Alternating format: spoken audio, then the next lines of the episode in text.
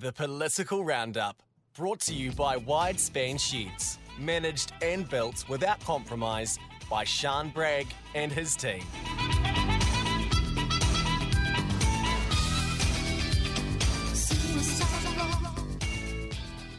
In the political roundup this afternoon on the muster, it's a voice you would have seen on the TV and on radio as well. Olivia Caldwell joins us this afternoon on the muster. Welcome, Olivia. Hey, Andy, thank you for having me. Beautiful day up here in Wanaka, that's for sure.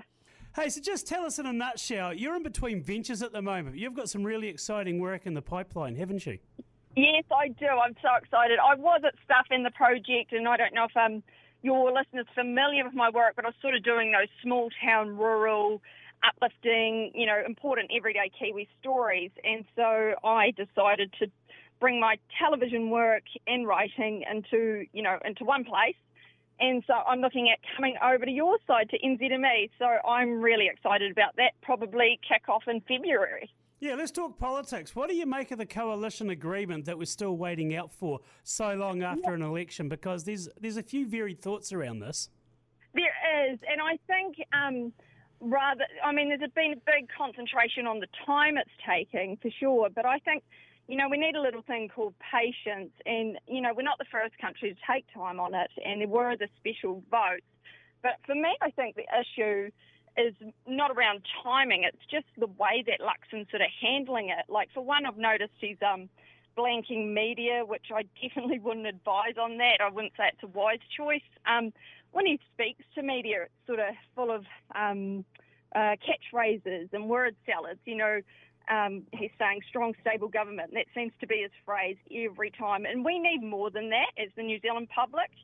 And um, I think one of the biggest things that stood out to me is the way he's sort of letting Winston Peters sort of puppet him around the country. I mean, that's that's probably an embarrassing look for him. So yeah, there's all those things coming into play, and not a great look. And I think he's forgetting maybe the role that media play in democracy. And I think, well, I really hope that changes over time. Do you think it's been driven by a narrative by some of the TV journalists demanding to be there and in the know as to what's happening? And perhaps he's thinking, I'm just thinking, I just want an outcome that's going to benefit the country and not some journalists to put on TV. Yeah, I get that. I get that. Like he's used to not having to, I guess, um, answer to media. It's not, you know, he's, he's, he's from a CEO background and he, you know, they don't have to do that. But he is the incoming Prime Minister, and they have to. And that's just part and parcel of the job. So, no, I don't quite cut that. Like, he can do his job behind closed doors, but he needs to give us more. We're all getting tired of it, you know, media as well as um, you know, general public. We just want to know what's going on. He could give us more.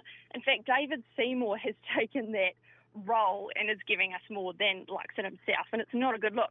Another thing is they're having these meetings in hotel rooms. Um, that's costing the taxpayer, and I, I don't know how that sits with you, but it probably doesn't sit too well with everyone else. And, you know, he campaigned a lot on wasteful spending, so it's just, you know, hypocrisy.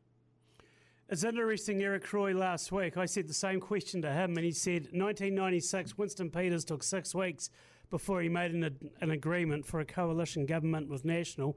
So we've been here before and done that, and that's just MMP. And MMP throws up some real weird stuff. I mean, the Port Waikato by election, for example, yep. um, for whatever reason, it just adds to the weirdness that is MMP, but we, we did vote for it. That's right, and you know we are we're in day 37, but you've got to take into account those special votes as well. But MMP, like I've been brought up with it, so I know no different. Um, but I, I, I'm a fan of it. I think um, I'm a big fan of having lots of voices in in a government because I think the very last thing we need is one man or one woman controlling or um, you know, being the majority. We had a majority government, um, the last one, and that was probably um, not the best. So I think the more voices, the better. I think the pitfall is Winston Peters right now, but you know what? If he can do it, if he can sort of run the show or make Luxon fly to uh, Auckland, he, he will. So I think um, Luxon probably needs to take a bit of a leadership role himself. The argument could be, though, Olivia, is that Winston Peters is just pulling the strings to the puppets, rightly or wrongly, and he just not showing up for meetings. Though, what does that what does that actually say about the whole process? Well, that's right. Like I think um, he Luxon needs them more than they need him. and so they can do that. And it, it's not ideal, but um, we didn't see that behaviour when Labor formed their coalition. So, you know, you've got to take into account these personalities. But by the look of it, um, David Seymour and Winston Peters are against all odds pulling together and getting along fine. I don't think that's the issue. I think um, maybe Luxon sort of underestimated, you know, what they want and the way he's gone about it. I don't know. We don't know this because he's not saying a word. He's just giving us word salads. The Labor Party, you could argue, they're still to hit rock bottom. Ginny Anderson and Helen White with allegations against them in the last 10 days, fortnight. It hasn't gone well for them lately. Yeah, it's ugly stuff, really. I think the important part is we have to be careful about these accusations. It's, you know, it's being investigated. Bullying, for one. Like, bullying a teenager is sort of it's it's the lowest of low, and I think anyone would agree with that. But we do have to be careful because we have all been involved probably in toxic environments and in our careers, and it's a very hard thing to speak up about. And also, what is toxic? Like, um, you know, we've all got a different barrier with that. So we do need to be careful about bullying accusations because once you do that, it's on someone's record, and what one sees as bullying, another doesn't. So but it's pretty it's they're pretty serious allegations and um, she sort of probably Ginny comes across as a bit of a sore loser because it did all happen after election. Interesting how this pans out. Just before you wrap up, here's an on the spot question for you. The mm-hmm. Chatham Islands was on the news last night. Can you tell me the electric they fall under? What's that? Sorry, what was on the news? On the news last night, talking about Chatham Islands having problems getting rid of the stock, but I was fascinated to know that the electorate New Zealand electorate they actually come under for jurisdiction. Who do you reckon it would be? Oh gosh, I that's a real. I, I'm not even going to guess. Um, you tell me. Rongotai. Really? Comes under Rongotai and Julie Anne Genter. You'd never have thought that, would you? No, you wouldn't. You wouldn't. Oh wow, How, what's the population over there?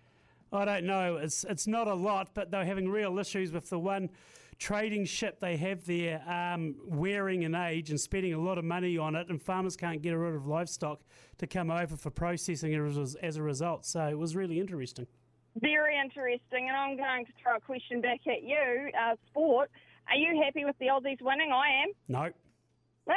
I knew you'd say that. Well, they're they're an absolutely world class team. I'm happy with the Australians taking it out. A very good cricket team, but as humans and with the way they act as pork chops, not so much Olivia. We'll leave it there. Always great to chat. Thanks for your time. Lovely to chat. Thank you so much, Andy. Have a good afternoon. Olivia Caldwell in the political roundup for a Monday afternoon. Change of tack next. Wyndham, sheep beef, and YouTube farmer Ben Durley. Let's have a catch up.